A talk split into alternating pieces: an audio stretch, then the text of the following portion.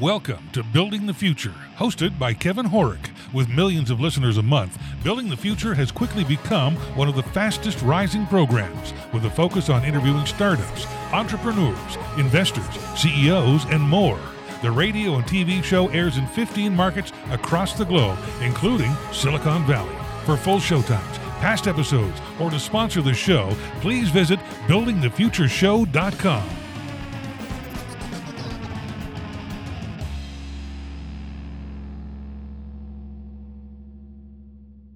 Are you looking for a designer to help you with your next product or startup? When I'm not working on the show, I'm busy working as an award winning chief design officer and have been doing software design for startups and other companies for over 20 years. I'm also a published author and recently sold a startup to a multi billion dollar company. For more information, visit kevinhorek.com. That is K E V I N H O R E K.com. Welcome back to the show. Today we have Jeff Ransdell. He's the co founder and managing director at Rocker Fuel Venture Capital. Jeff, welcome to the show. Well, thank you. Glad to be here. Yeah, I'm really excited to have you on the show. I've known about you guys for a number of years now, and I think what you guys are doing in, in the venture capital space is actually very innovative and cool. But maybe before we get into all that stuff, let's get to know you a little bit better and start off with where you grew up. Yeah, so I, I you know, I, I, um, I grew up on a ranch in southeastern Colorado Oh, cool. um, until I was uh, around 12, and then from there, I ended up in North Dakota, Minnesota, and Canada. I was a hockey player and kind of roamed around that territory uh, until I was um, 21. Very cool. I went to uh, the University of North Dakota. Okay. What did you take and why? um, I my my educational background is finance and international finance. Um, you know, that's a great question. I've never had anyone ask me that question. I think it's a good one. Um, why finance? Finance, just because I was very interested in business. okay. Uh, I had owned three businesses that I started uh, when I was very young, and um, so I was, you know, kind of kind of had a lot of entrepreneurial um, mindset, and so it made sense to me to to try to align my education with the things that really drove me. And then the international finance component was just uh, I felt that the world was was was going to continue to become more democratized and and you know the the bumpers and the barriers that existed at that time would slowly start to erode.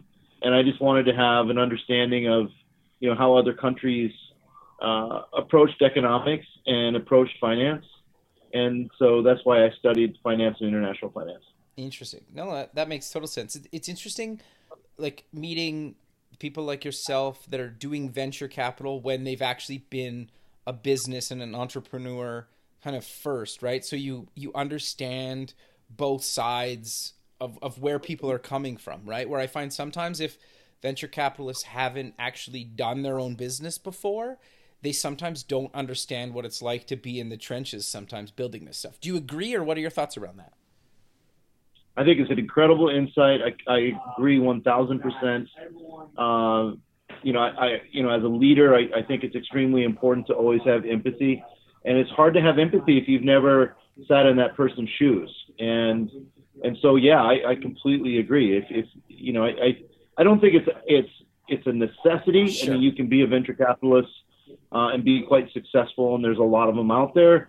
But I definitely think that if you you know, if, if you built your own company and you understand how difficult it is to do that, uh, and then you get into a situation where you're investing in people that did that, you have a lot of empathy. And I think that just makes you better from maybe an emotional intelligence perspective. Yeah, no, I, I 100% agree with you. So, walk us through your career up until uh, Rocker Fuel. Well, up until Rocket Fuel. So again, as I said, I, I kind of I started off early and, and started a, a number of different businesses, and I sold those businesses off.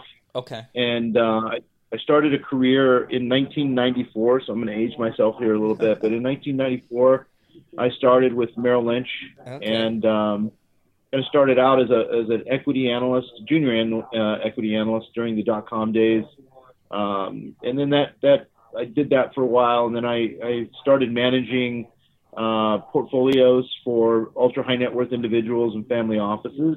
Okay. And I did that for about uh, three years. And then uh, I was asked to go into leadership, and I had a number of different roles in leadership. Um, you know, it was a 21 year career. Uh, the last job that I had was I was one of six people that uh, ran the firm. My responsibility was the state of Florida, the state of Alabama, the Oh, state wow. of Georgia, uh, Latin America, and the Caribbean. And it was referred to as the Southeast Division.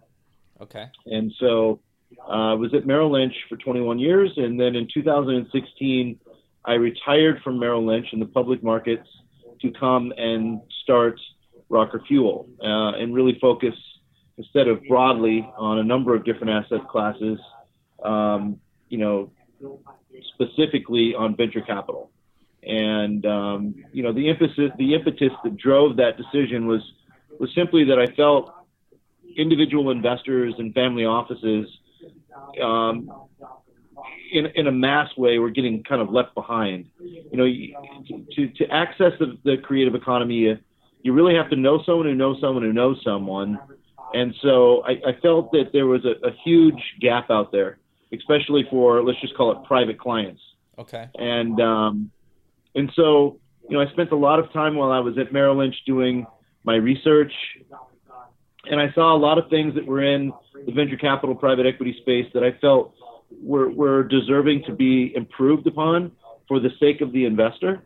Okay. And so we started this fund really with the idea that we wanted to bring the plan, the process, and the discipline of the public markets, which are very scrutinized. I mean, you know, the, the public markets in the United States are probably the most heavily regulated business in the United States.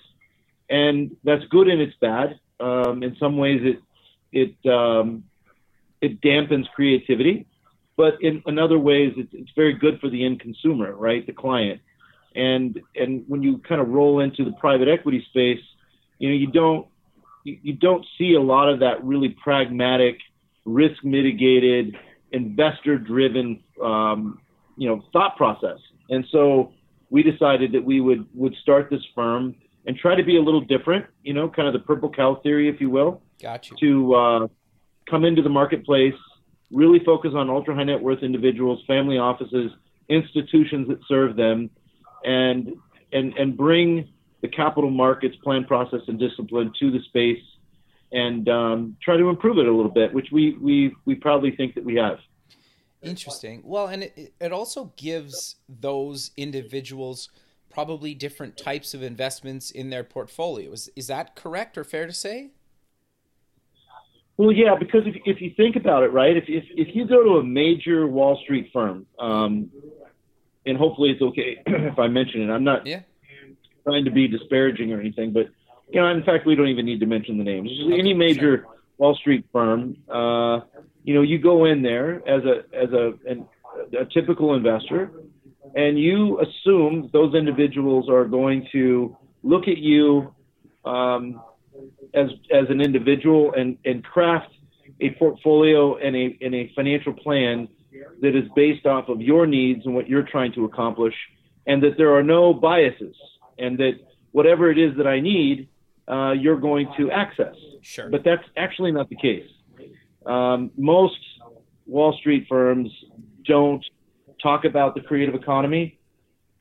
They don't uh, allow their financial advisors to talk to their clients about the creative economy. And then again, in my humble opinion, I just think that that you know it, it's a big miss from a financial perspective. You know, the future is very important. Sure. You know, the public markets are half the size that they were 15 years ago Interesting. um, and it continues to consolidate.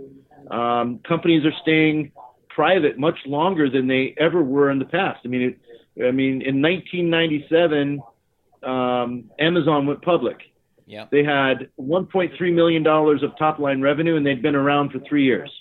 Okay. You know, you fast forward to 2019, and you look at an Uber, which had top line revenue of in the billions, and had been around for 11 years already Yeah. you know the world has completely changed and how we interact with the world around us is completely different than it was even four years ago but when you look at how people are managing their money it looks exactly like it did 20 and 30 years ago which makes no sense 100% agree. Yeah, interesting. Okay.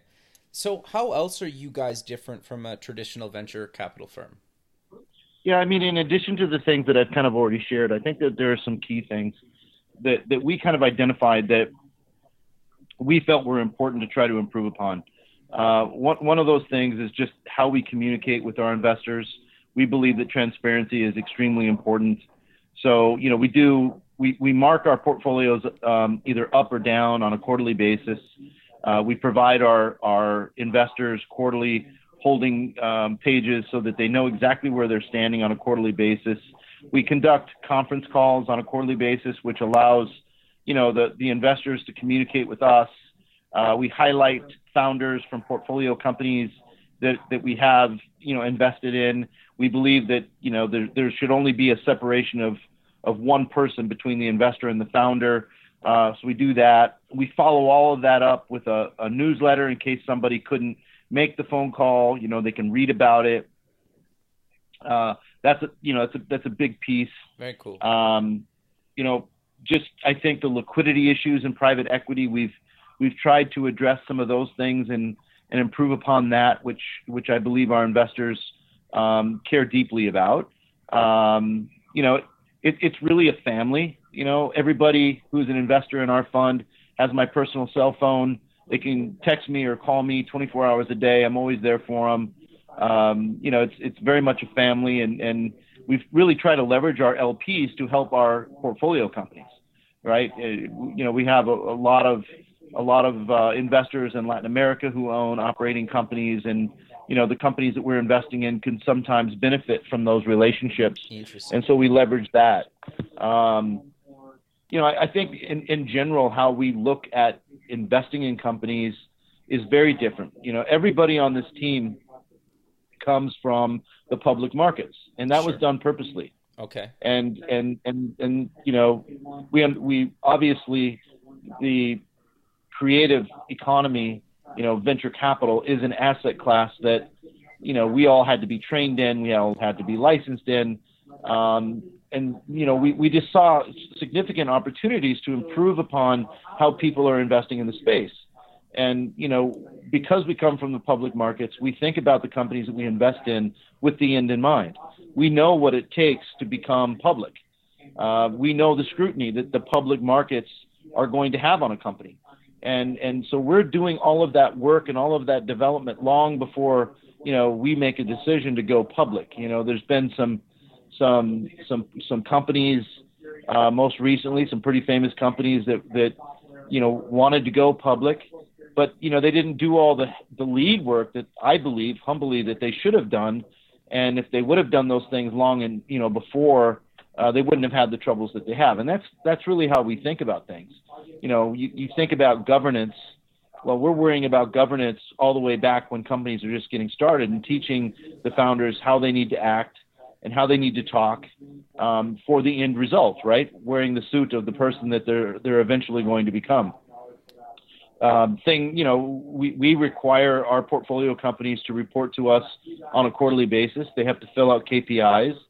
So we know if there's silly things going on, right? I mean, if, yeah, if one of our founders is, is buying, um, you know, as an example, buying a school, which has nothing to do with the core business, you know, model that we've invested in, you know, we're going to know that right out of the gate, and we're going to nip that kind of stuff in the bud long before it ever becomes a problem. And I and I think those are just you know a few. There's a lot of other things, but I think that those are some some you know broad brush things that make us very different. Sure. No, that's awesome. So, at what stage do you actually put money in? Is it pretty early on? Do they need to have some revenue, or, or walk us through through that? Yeah, so so you know the the Rocket Fuel Fund is is really you know, our expertise is is seed through B rounds. Okay. To be honest. Okay. Uh, you know, we like to see companies that have at least five hundred thousand dollars of ARR, um, but it doesn't mean that we won't look at at companies that don't have it. Okay. And and it's really this balance of art and science, right? I mean, if you just look at it through the fundamental, you know, financial, scientific measurements, you know, it's it's kind of hard to find anything that you would invest in. So you have to you have to balance the science with with the art and understand what the company is actually doing.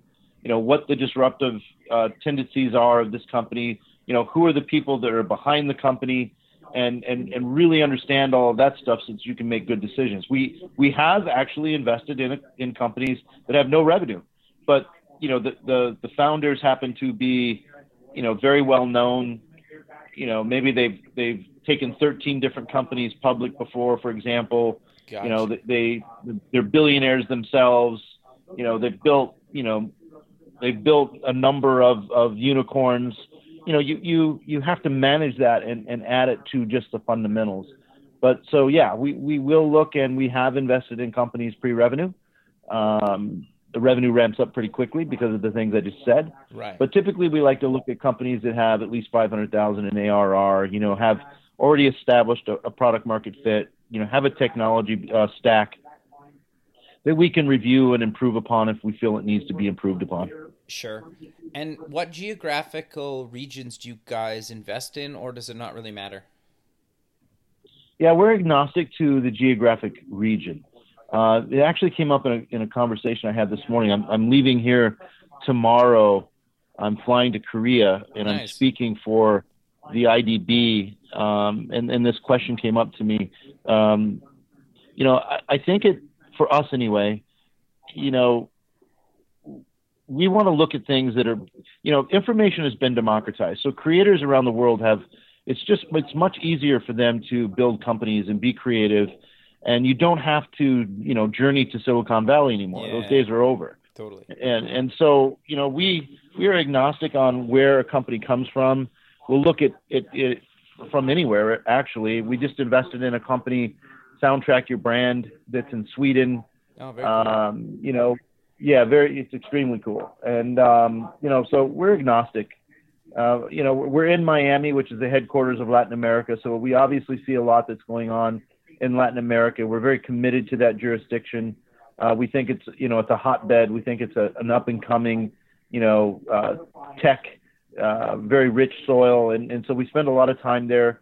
We haven't actually, you know, dispersed any capital into the region with respect to investments, but we spend a lot of time developing companies over there. Interesting. So, is there specific verticals of companies that you try to invest in, or does industry not really matter to you? We're we're we're very industry agnostic as well. Um, okay. Our our underlying investment thesis is exponentiality. Uh, so we wrote a book called Exponential Organizations. One of the general partners, Salim Ismail, wrote that book, and and and really what that is is it's a it's a three year study of of you know how is it that a that a an Airbnb, for example, that doesn't own anything, nobody knew anything about it, and within six years can reach a, a billion dollar valuation, when it took you know Hyatt 60 years to get to a billion dollar valuation. You know, what are the characteristics of that company? And if you can understand what those characteristics are, well, then you, you could go and look for those characteristics in other companies that you're, you're analyzing. And that's really what we do. We, we have a proprietary algorithm that allows us to kind of sift through companies that come through the system.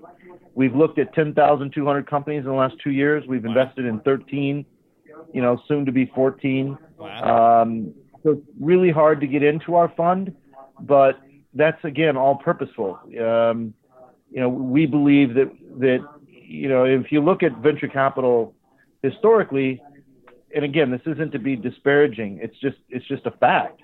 You know, most venture capital funds will lose between 75 and 90 percent of the companies that they invest in, and sure. we just think that that's a horrible way to manage other people's money. And you know we really kind of we're, we're, holding ourselves to having you know kind of taking the industry and putting it on its back and saying no you know let, let's have 20% failures and 80% success. And so if you're going to take on that mission then you have to be much more thoughtful in the selection process and so you know we are agnostic to the the the vertical um, but it has to have exponential ten- tendencies and if it has exponential tendencies, um, we will figure out the vertical. You know, we, we, we have incredible partnerships with Singularity University and X Prize, and you know we have an incredible network, and so we can we can ramp our, our education up if it's in something that we're not 100% uh, aware of. Interesting. So I, am curious though. You mentioned this algorithm and it's proprietary, and I don't want you to like give away anything that that you don't want to talk about. But is there certain things that a lot of your companies kind of have in common, or or things that companies coming to pitch to you guys must have, or, or they're just not going to make it even have a chance at making it through? Yeah, and, and we call that the exponential canvas. And okay. so that's that's things like leveraged assets, um, you know, leveraging dashboards, uh, you know, their own algorithms. Uh, you know, it's, it's largely tech based. You know, are they are they um, are they leveraging the crowd? You know, different things like that. It's really about efficiencies that most of these these exponential organizations are are are using. You know, you think about Uber. You know, again, Uber doesn't own any of these cars. Yeah. Uber doesn't employ any of the the people that are driving, and that's that's a big factor, right? It's it's leveraging assets that are not yours, and just simply creating a, a software program behind it that the end consumer can let can use to their benefit, uh, and everybody wins. I mean, that's that's an example of a of a big uh, a very big point that we look for interesting. You guys also do a bunch of stuff that has some something physical, hardware, or like scooters or, or stuff like that. Do you look for things that are kind of something in the physical world and software and, and combined, or does that not really matter? No, it has to have a combination. Like you were okay. talking about the scooters, you're referring to Bolt Mobility, which yeah. uh, is one of our, our favorite portfolio companies. You know, and and that is focused on um, you know mobility, which is a big investment theme of the fund. Um, you know, by the year 2030, it's estimated that 8 billion people around the world are going to migrate to the major cities around the world. Now, that's a big statement when you think that there's only 8 billion people on the planet today. Sure. Um, so you start to think about what that is going to do to the infrastructure of these cities and these cities today, every city around the world, every major city around the world is literally worried about this. They're they're planning for it today. And you know, people don't really realize how these scooters, you know, the impact that it really makes in, in allowing people to solve that first and last mile. And and so Bolt Mobility has done, you know, a lot of things to improve that space from a business perspective and the economics, which is what made it appealing to us but they've also included technology. So, like their their biggest scooter, it's called the Chariot, and it has an iOS unit uh, on on the unit. So you know, we know where that unit's going. We know who's using it. We know what point they're going from A to B. Um, you know, the data that we're now collecting is is very powerful, um, and that data can be sold and used and leveraged, and you know, which is another one of those those those elements of the exponential canvas that we're looking at. Interesting. Yeah. Well, and give tell me if this is a good example of, of what you're kind of talking about here. Is for example, like I, I work downtown. It's about a 30 minute commute for me, give or take 10 minutes, kind of either side. But I park a, like a few blocks away because I like the walk in the morning. It's also cheaper to park like by almost like more than half sometimes. And I like that, you know, 10 minute extra walk in the morning.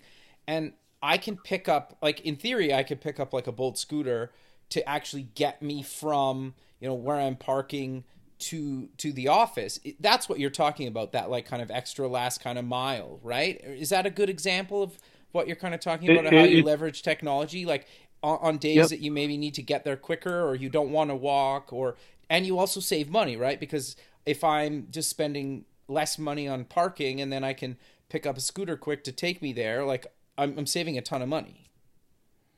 That's exactly right. That's that's sol- that's that solving the first and last mile. So to give you some more statistics, right? In, in the United States, 60% of all car usage, 60% is is between the mile 0 and mile 5. Interesting. And 87% of those car travels are single single passenger car travel. Right. So now you start to also think about the average car sits doing absolutely nothing 75% of the time. And it's the largest investment that the average American makes. I mean, think about it. You buy you buy a, you know, a beginner class vehicle, you're talking about you know fifteen to twenty five thousand dollars. Yeah. It's a lot of money. Yeah. And you can go. I mean, you buy a Jeep today, and you're going to spend fifty to sixty thousand dollars. Yeah. Easily. So you know you, you start to think about that, and then you start to think about the fact, well, I got to pay for insurance, I got to pay for gas, I got to pay to park it, and I know that there's more and more population coming into the major cities, so I'm spending more time in traffic than I ever did before. Um, why the hell am I doing this? And so it is expected by the year 2030 that car ownership is going to drop by 85%. So it is from an investment perspective, it's it's obviously something to lean in on, and uh, we're very focused on it. Sure, and and obviously you guys could move into other physical motorized vehicles of whatever kind at some point if if need be and the need arises. That's actually really interesting. So well, that's another one of the things that makes Bolt interesting to us is it's an ecosystem. right. It's not just about the scooters. You know, they have electric cars sure. that you know again, like I said, 75% of the time that car's doing nothing.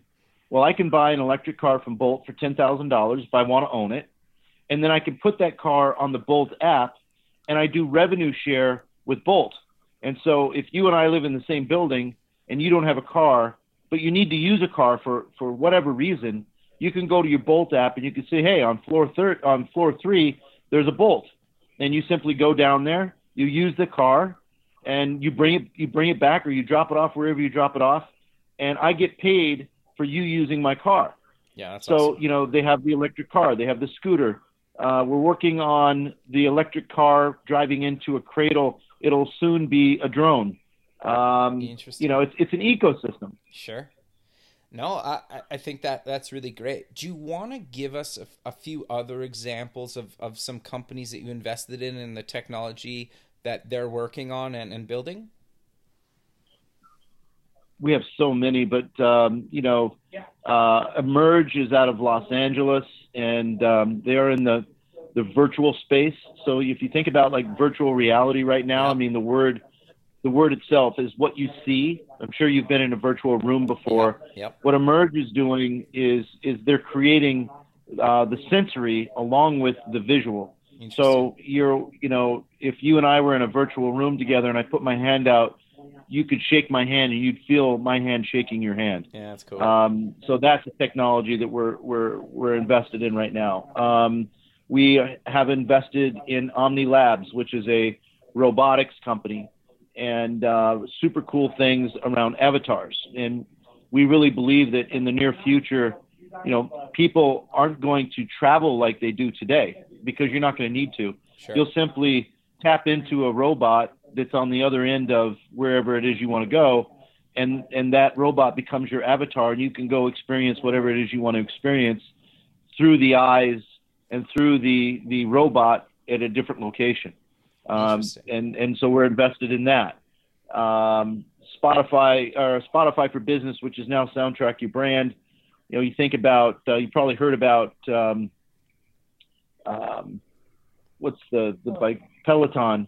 You know, Yeah. they got a two hundred million dollar fine. Well, what Soundtrack Your Brand does is it provides, uh, you know, business owners, restaurants, nightclubs, you know, things like Peloton who are offering music, but you have to license that music. You have to pay, you know, the artists for that that usage. And so, Soundtrack Your Brand allows uh, business owners to do it in a very effective way with a huge library to choose from. So that's a that's a that's a really really special company that's out of Switzerland. That was ma- it was built by the team that built Beats that was Oh, sold to Apple Music.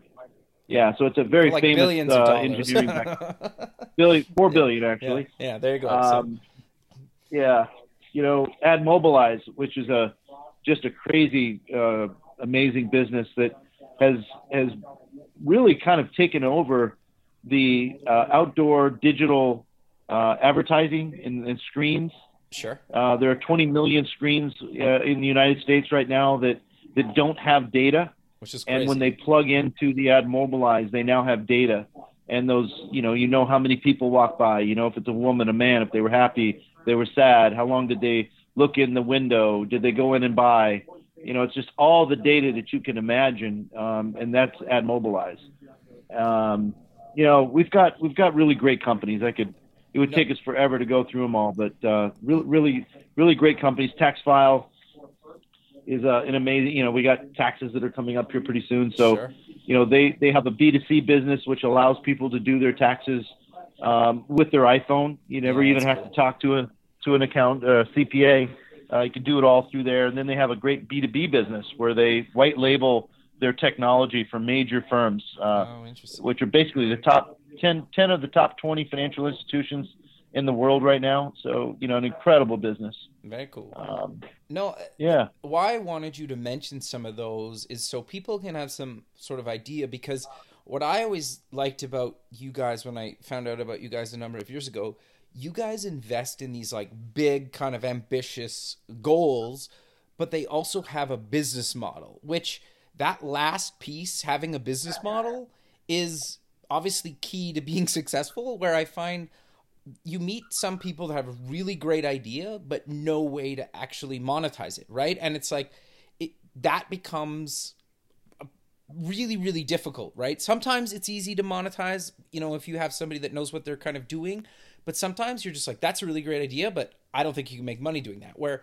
what really stuck out to me with you guys is you have these big ideas that people are actually have a business model that can generate revenue. Maybe they're not necessarily generating you know cash flow positive day one but they have the ability and it looks like they're going to do it from kind of day one right? Yeah, I, I think that that um, you know, as Miami continues to build out its ecosystem, I, I really believe that that's what it's starting to get known and trusted for. You know, we're building real companies here. You know, uh, e- especially our firm, and because we come from the capital markets, we know how important it is to you know have the ability to showcase the fact that you can be profitable because that's what investors want sure and and so you know we're, we're building real companies and we're investing in companies who have founders that realize that you know if you really want to take this thing and ring the bell in the New York Stock Exchange, there are certain things that you have to do, um, both from a personal perspective and how you conduct your your daily behaviors and and, and developing an executive mindset, um, as well as developing a, a investable business that you know the public markets are going to be attracted to. And again, you know, working with the end in mind, and that's what we're trying to do. And you know, at least from the perspective of Rokk3r Fuel, that's what we're hoping that Miami becomes known for. Sure. Well, I, I, really think it's it's at least, if not, it already has in, in a lot of cases, but it's definitely becoming that. I, I think more and more people are, are hearing about the hotbed that kind of even you could argue maybe South Florida, right? It is becoming. Exactly. I mean, you know, we were talking about Taxfyle. I mean, Taxfyle is four years old. It'll be profitable in a year. Yeah, that's and awesome. you know, I mean, this is a company that we plan to take public in four years. You know, two to two to five billion dollars, right? And so, you know, that's, that's right here in Miami. Uh, AdMobilize is another example. You know, Bolt Mobility. I mean, they're, you know, th- these are good operators. These are people who have run serious companies, and you know, it's not just about raising money and spending it all. I mean, it's it's a really, you know, it's it's these these are these are, you know, tried and true executives who are really doing a great job of disrupting a space that is in desperate need of, of improvement. Sure. No, I 100% agree with you. So I- think not every business needs venture capital. Maybe they need it later on, maybe they need it earlier on, but I think maybe like not every business I think needs it necessarily. How do you decide what type of capital you need from a business standpoint? Like what advice do you give people to say like, you know what, you're not ready for venture, maybe you don't need venture, maybe you do need venture but later on what's your advice around like when to raise what type of capital But you know, I, I can only speak for our firm, and what I would tell you is what you need to, in order to get attracted to us, and, Okay. and that would be, you know, you, you need to be a good business person, right? I mean, Okay. I think one of the one of the things that always irks me a little bit is when I sit down with someone and they really don't have any financial acumen. Now, I'm not saying that you're the, you know, if you're a technologist that you need to have financial acumen, but you better have someone on your team that does. Okay. Um, because again, this is a business, and we're in the business of investing mo- other people's capital into these companies, and I want to make sure that who I'm talking to understands that. Because if, if I find that, that this is just, you know, give me money so I can go play in my laboratory, you know, it doesn't work for us, sure. right? So, you know, I think the other thing that you always have to keep in mind as a founder is is that venture capital firms and people like myself, we're responsible to a lot of individuals who have entrusted their their capital, their life savings in some some cases to us. There's a fiduciary responsibility to those individuals. And as a result, the moment that you align yourself with a venture capital firm, you've got to understand that things are going to get extremely intense.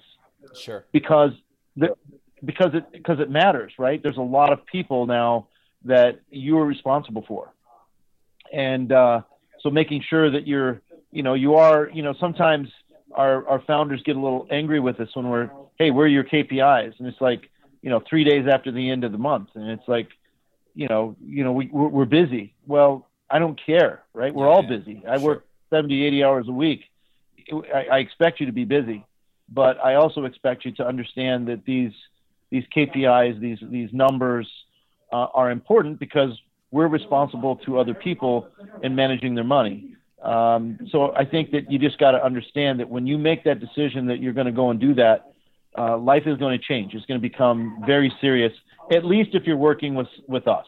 Sure. Um, you know, because we we take it extremely, you know, very very seriously. Sure. So you basically need to make sure that the venture company or, or investors are, are a good fit and they and you are willing to deliver what they expect and vice versa right and to your point like some are more lax than others right and and that's not one's better than the other necessarily but i agree with you if you expect them the last day of the month or every quarter they better have them that or at least have a really really good reason for them to miss those dates it makes total sense yeah and i and you know for me i think it's it's a lot about you know the, the human condition is habitual in nature. Sure. And if, if you're disciplined and you realize that these things are important, you get them done. And then that follows through to other things that you're doing.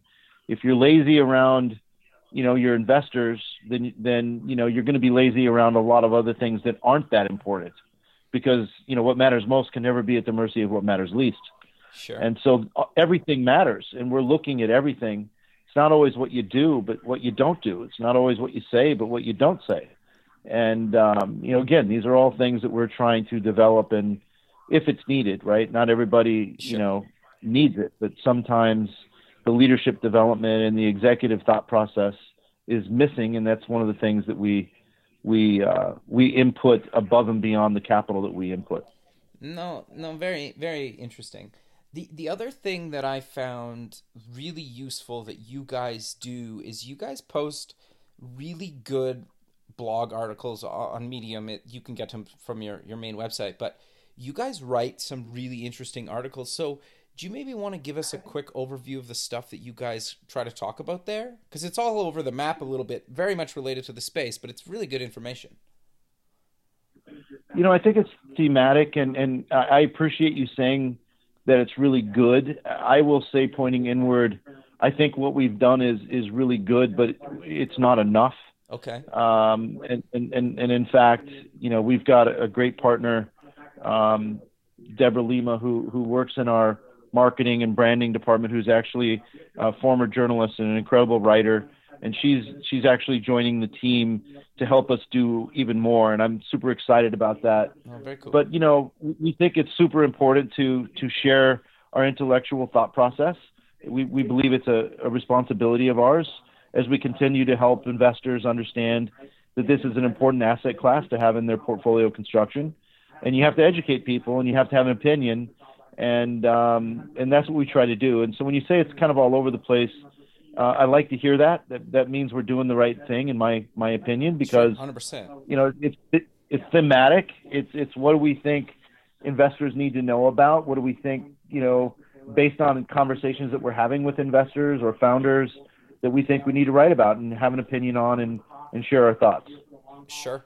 You, you touched on something there about like trying to educate um, maybe people that don't think of investing in, in startups or, or giving their money to a venture capital firm to like you guys how do you actually mitigate their risk or, or what are the things that you do to maybe make them feel better about basically investing in startups? I, I get it's through you guys but you know some people get scared by investing in startups right?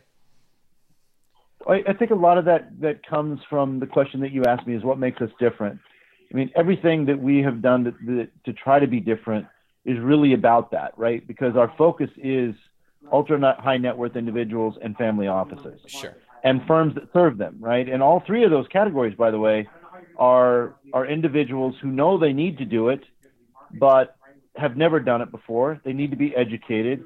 They need to feel comfortable that they're working with people that take it really seriously, that are very pragmatic, and have a plan, have a process, and have a discipline.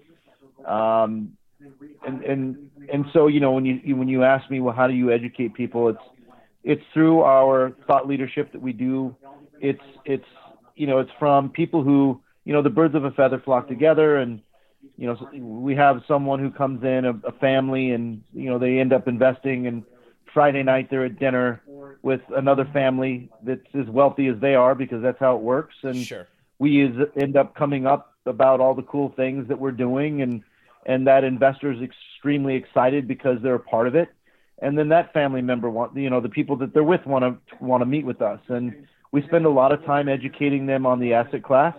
You know it's a it's a non-correlated asset class meaning you know if if the overall public markets um, are down you know venture capital happens usually is up and and vice versa it's actually one of the only asset classes that remain out there because of the democratization of information that is actually non-correlated um, and if you really think about it right it's all we're doing is investing in operating companies. I mean, if you think about the wealthiest people in the world, they all built their wealth by owning private operating businesses sure. and eventually selling them to the public.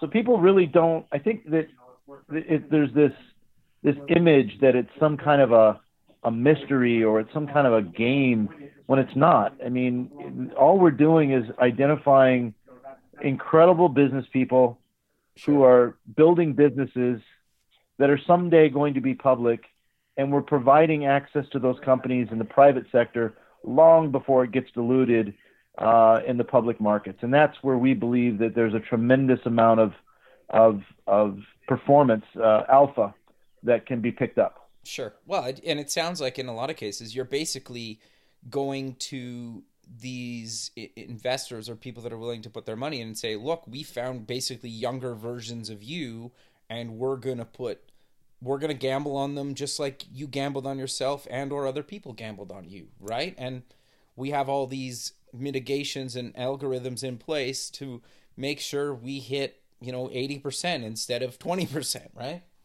Something like that? Yeah, and I think it I think it's super well said. The only thing that I might adjust a little sure. bit is that that word gamble. You know, I okay. we, we don't gamble with other people's money. Uh, we just don't. Uh, every every decision that we make is extremely thought out. Um, you know, it's got a tremendous amount of analysis and thought process that went behind it. Uh, and and I wouldn't say it's a gamble. I wouldn't say it's a bet. I would say it's a, it's a very thoughtful investment. Sure. And uh, that would be the only the only thing I would I would alter in what you said. No, that's that's perfect. But we're kind of coming to the end of the show, so how about we close with mentioning where people can get more information about yourself and and uh, Rokk3r Fuel and any other links you want to mention? Yeah, so you could, I think you know you can check us out um, on Instagram, Rokk3r Fuel uh, EXO. You can check us out on Twitter, same same uh, tag, uh, LinkedIn, same tag. Um, our website is uh, www.rokk3rfuel.com, and Rokk3r Fuel is spelled R O K K number three R F U E L. Very cool. Well, Jeff, I really appreciate you taking the time out of your day to be on the show, and I look forward to keeping in touch with you. And have a good rest of your day, man. Hey, thank you for having us on. I appreciate it very much. Ciao. Thank, thank you. Bye. Thanks for listening. Please visit our website at buildingthefutureshow.com to join the free community, sign up for our newsletter, or to sponsor the show. The music is done by Electric Mantra. You can check him out at electricmantra.com and keep building the future.